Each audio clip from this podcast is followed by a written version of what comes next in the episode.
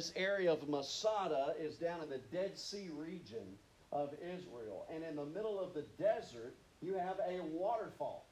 A literal, active, real, beautiful waterfall. I'm telling you, people go down there, they, they love to get in that water. It's cool, it's refreshing. But of all things, it's in the middle of the desert. And so it's always uh, been of interest that in the middle of the driest, most barren desert, you have this waterfall. How can that be? I'll tell you how it can be God. That is just like God. He can create waterfalls in the desert. And waterfalls in the desert have a spiritual implication that I want us to apply to our spiritual walk today. The same God who makes a waterfall in the middle of the driest, barren desert can handle your problem. The same God who can put a waterfall in the desert can take whatever you're facing this week, this month. He can take whatever you're struggling with. He can take the burdens that you have. He can take the grief that you have. He can take all that. The same God who makes waterfalls in the desert has got your problem. No matter how hopeless, no matter how desperate it may seem, God's got this. So, where we are introduced to En Gedi in the Bible is in the Old Testament. So, if you have your copy of God's Word, we invite you to turn there to 1 Samuel chapter 23. 1 Samuel chapter 23. It's towards the very end of 1 Samuel chapter 23, and then we'll continue on into 1 Samuel chapter 24. As you're turning there to 1 Samuel, uh, let me just say how uh, blessed I am to see Debbie, uh, to see Jeff, and to see Tyler here with us today. What a blessing it is. We've been praying for you, praying for your family, and we're honored that you're with us today. And certainly this church uh, thanks the world of Boot, and his legacy continues to live on. He put in a lot of blood, sweat, and tears right here in this church, and we're thankful for him, and his legacy lives on. But thank y'all uh, for being here.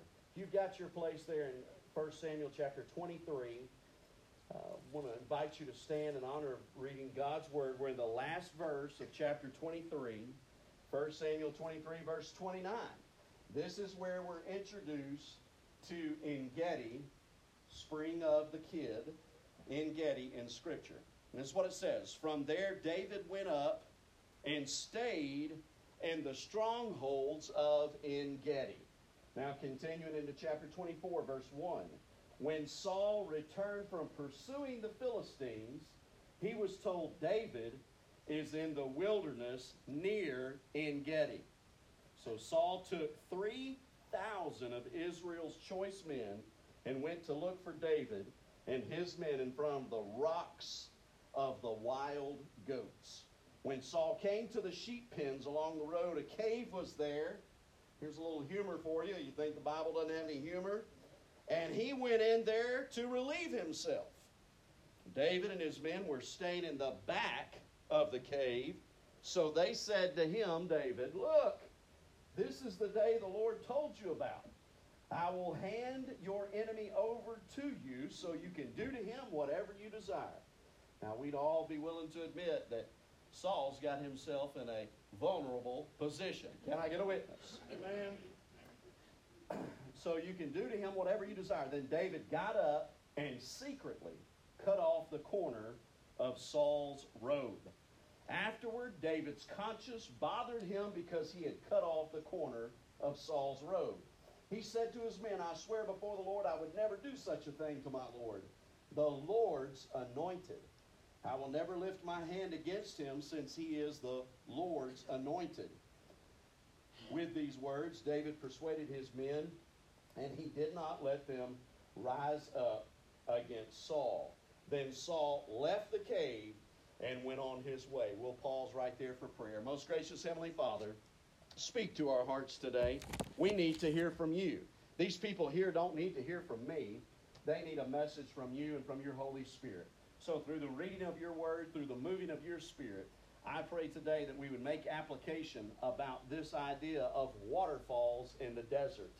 You can take a hopeless, dark, bleak situation and bring life and hope and renewal to that. Somebody here today needs to be encouraged. Somebody here today needs to know that no matter how hopeless their situation, no matter how big their problem, no matter how big their grief or sorrow, you are here to bless, to move, and to answer that prayer and to help that situation. So, God, to you be all the glory, all the honor, and all the praise. Hide me behind that old rugged cross. In Jesus' name we pray. Amen. You may be seated. Let me continue as we read there in verse 8. So after that, David got up and went out of the cave and called to Saul. So Saul just left the cave. He was in a, a very uh, precarious situation. David listens to his men who says, hey, he, you can take him right now. He, he's in a bad position. He doesn't even know you're hiding in this cave. And he got close enough to, to take the corner of his robe off. Now, if you're close enough to cut the corner of a robe off of the, your enemy or someone that is actually pursuing you, then you're close enough to hurt that person. And his conscience bothered him because why? Because listen to me, Saul was still the king at that time. David had been anointed as the future king. But let me tell you something just because you have a promotion ahead of you, just because you have a title coming to you, you better act as if you are in the position you are in instead of already assuming or being presumptuous. We know what those things do. You, you don't want to be presumptuous, and so David had to wait. Yes, wait on the Lord. I say, wait on the Lord. Some of you, when you feel like you're entitled to something, when you feel like you've got a promotion coming, you already you already got it. You you already act as if you have that. And I'm just telling you that the Lord wants you to stay humble in the run up to that promotion. And guess what? after you receive the promotion, he still wants you to be humble. But see, David's been told you're the future king, but the current king, the current president, is Saul. Now, you may not like Saul. You may not agree with all of his policies of his administration. You may think he's creepy, sleepy Joe. You may think that he, he falls asleep. Uh, uh, uh you may think that he's not worthy of that position, but he's still in that position. You may not respect the person, but you're supposed to re- respect the position of the office. And David's been told, You're the future king. Saul is running after him because why is Saul after David? Because remember, David had defeated Goliath. And now everybody in Israel is not talking about King Saul. They're talking about David. They're talking about how David slayed the mighty giant. And so Saul, because he's egotistical and, and he's jealous, he doesn't like all this talk about David. In fact, it angers him. And so he now is pursuing David, who, and where did David go? To Engedi, to hide, to seek shelter from King Saul, who's chasing him. And in the middle of that, in walks King Saul. now, blame David's men because, you know, if you're hiding in this cave and all of a sudden you hear Saul come in there and uh, you know based on the sounds what he's doing, you would, all, all of you, come on, don't be self righteous, you would all go, this is the day, this is the day that the Lord hath made, that the Lord. You, you'd have beat him up. He's in a cave. His 3,000 men, they're giving him privacy. They're outside the cave. They ain't going to go in there with him. There, the king has no bodyguard when he is in the restroom. All right? I've worked a presidential detail. I can tell you, even in modern days, that president has privacy when he does certain things. And so here's Saul in a cave. And you know, David's men, they're like, He's yours. Take him. You got him. And that's how we are. We, we, we, we want to act before God gives us the green light. Now, how many of you know that before God gives you the green light, you were to stay? I've watched some of you at intersections. Oh, yeah, I've watched some of you. You edge that vehicle up. You think you know something. See if that other side's got a green arrow it. Yeah. I'm, going to edge it. Mm-hmm. I'm going to edge it. I'm going to edge. You know what? I, I'm going to tell you. Let me just tell you something. You edge that car up too, too far across that line, and you might get tagged by somebody that had the right of way. So why don't you just wait your turn? Now, that there's the other person, the other person that is normally behind me. Oh, yeah, because here's what I do. I give it the old two-second rule. I'm at the red light. The light has turned green, but I say one, two, and then I go. And some of you don't do that. When it goes green, you're. you know what that makes me do? I wait four seconds. Hello, somebody. I give another one, two, and then I look in that mirror and I go, mm-hmm, that's what I thought. We have to learn to wait on the Lord. When I have acted impulsively, whoo, come on, somebody. When I've acted impulsively, it got me in a bunch of trouble. When, when I when I edged that car up because I wasn't I wasn't waiting on the light, I wasn't patient enough. I've gotten in trouble. So David, he acts impulsively, but all he did, did was cut off the corner of the road. And he felt bad about that. It tells you in Scripture that his conscience or the spirit bothered him. It convicted him that he had what? Taken advantage of Saul in that moment. But watch what he does here. He calls out to Saul, so Saul's done. Okay. I mean, again, the Bible is humorous. Saul's done and goes outside the cave. And so let's pick up where he says, My Lord the king. When Saul looked behind him, David bowed to the ground in homage. David said to Saul, I'm in verse 9, Why do you listen to the words of people who say, Look, David intends to harm you? You can see with your own eyes that the Lord handed you over to me today in the cave. Someone advised me to kill you, but I took pity on you and said, I won't lift my hand against my Lord since he is the Lord's anointed. See, my father, he held up that corner of that garment. See, my father, look at the corner of your robe in my hand, for I cut it off, but I didn't kill you. Look and recognize that there is no evil or rebellion in me. I haven't sinned against you, even though you are hunting me down to take my life, and I'm having to hide. I'm in Engedi. I'm scared. I've taken shelter in this cave. May the Lord judge between you and me, and may the Lord take vengeance on you for me. But my hand will never be against you. As the old proverb says, wickedness comes from wicked people. My hand will never be against you. Who has the king of Israel come after? What are you chasing after? A dead dog? A flea?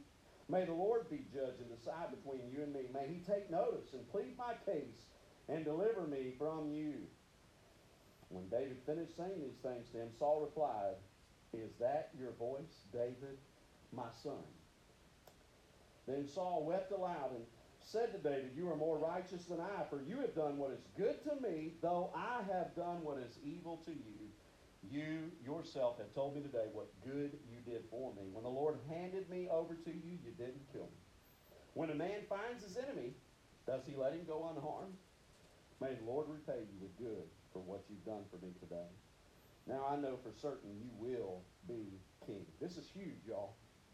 The Spirit showed Saul and opened his heart and opened his eyes that David had an opportunity to take your life and he spared your life. And because of that, for the first time ever, Saul humbled himself and acknowledged David as the future king. This is an arrogant, egotistical king, and he is acknowledging that David will be the king. Therefore, swear to me by the Lord that you will not cut off my descendants or wipe out my name from my father's family. So David swore to Saul. Then Saul went back home, and David and his men went up to the stronghold so here's what we need to get out of this. Here in the middle of the desert in Engedi, in the middle of the dry, barren desert, is this beautiful waterfall. And somewhere in those caves, David sought refuge. And maybe there's been a time in your life where the enemy was really after you, maybe through a person or through a problem, and you felt overwhelmed about that situation. And, and, in the middle of that, you were overwhelmed with anxiety and with fear. And I mean, you could just sense this dark cloud closing in on you. have any of you ever wanted to just run away? You don't have to raise your hand. But have any of you just ever wanted to get away? Have any of you ever just wanted to, to, to go and, and hide? David can relate to you, and he can relate to me. Because he sought shelter and refuge. He was overwhelmed with anxieties and fears. A man who the Bible declares was a man after God's own heart still at times got overwhelmed and had fear and anxiety. Here's what I want to show you that David knew. How do I know that David knew this? Because it's one of the Psalms, Psalm 46. Psalm 46, verse 1 and 2, tells us where our refuge is. It's not in a waterfall in the middle of the desert. It's not even in a, in a vacation that you're planning. It's not in a, a, a, cabin or a hideaway that you may have, a she shed or a man cave. No, according to Psalm 46, God is our refuge and strength, a helper who is always found in times of trouble. Therefore, we will not be afraid, though the earth trembles. Any of you watch the news? There's a rapid increase of earthquakes happening. There's wars and rumors of wars. There's a famine that we call a pandemic. Uh, it's a pandemic on both sides. It's a pestilence, meaning a pandemic, meaning a virus that spreads very contagiously. And then on the other hand, there's a famine. There's not necessarily a shortage of products, but as I mentioned last Sunday, if you can't get the products on the shelf, there is a shortage. Delivery is just as important as production. We've got a production, we don't have necessarily a production problem, we've got a delivery of goods and services problem. The supply chain is broken, but good news, Pete Buttigieg is going to fix it. Therefore, we will not be afraid, though the earth trembles and the mountains topple into the depths of the sea, though its waters roar and foam and the mountains quake with its turmoil. There is a river there is a river. Its streams delight the city of God, the holy dwelling place of the Most High. God is our refuge. And so when you get to that point that you feel like you want to run away, when you get to that point where you feel like you've got to get out of here, go to God. Go to God who always receives you. This is what I love with arms wide open. He always receives you no matter what you've done, no matter why you're running or what you're running from. He receives you like this. He receives you with arms wide open, embracing you and receiving the pain and anguish and anxiety that you have. He's a loving Heavenly Father. He cares. He's compassionate. He's merciful. David needed to get away. In fact, he needed to have what we call a control alt delete moment. You ever had one of those? I just got a control alt delete. That'll fix anything. control alt delete. He needed a reboot. He needed to refresh. He, he needed to get away. And unfortunately, he had a pursuer, Saul, who was after him, who was tired of all the talk about David. And he came after him. And, and, and in the middle of all that, David knew that ultimately his refuge was not waterfalls in the desert David knew ultimately his refuge was not En Gedi. He knew his refuge was the Lord. The same God that brings waterfalls to a desert can take whatever problem you're dealing with, whatever burden you're carrying, whatever weight, whatever stress, whatever sorrow. The same God that makes waterfalls in the middle of a dry desert can take this problem that you have and here's the thing you just won't give it to him. You won't turn it over to him. You've tried all these other methods and all these other means, but you won't give him this problem. You won't give him this stress. You won't give him this anxiety. And I think some of that is because you think you can fix this. Or maybe you think, well, I dug this pit, now I've just got to be in it. You know, that's the lie from the enemy. Let me just tell you this. Even if you dug that pit, God wants you out of it. God is a rescuer. God is a savior. He doesn't want you to stay in that pit. He loves you so much that he receives you as you are. He finds you in the mud. He finds you in the, in the pit. But he loves you so much, he says, get out of that. You deserve so much better. You deserve better than this. Get out of that pit. It is God that the same God that brings waterfalls to the desert can make a message out of your mess. He can take the tests of life and turn them into testimonies. He can take the tragedies of life and turn them into triumphs. That's what God does. That's who God is. Some of these pictures you can just see in the middle of this desert, this fresh water. Look at that nice looking guy there. You know, that, that's not an LSU shirt, by the way. That's a I, Loving Sinners Unconditionally shirt.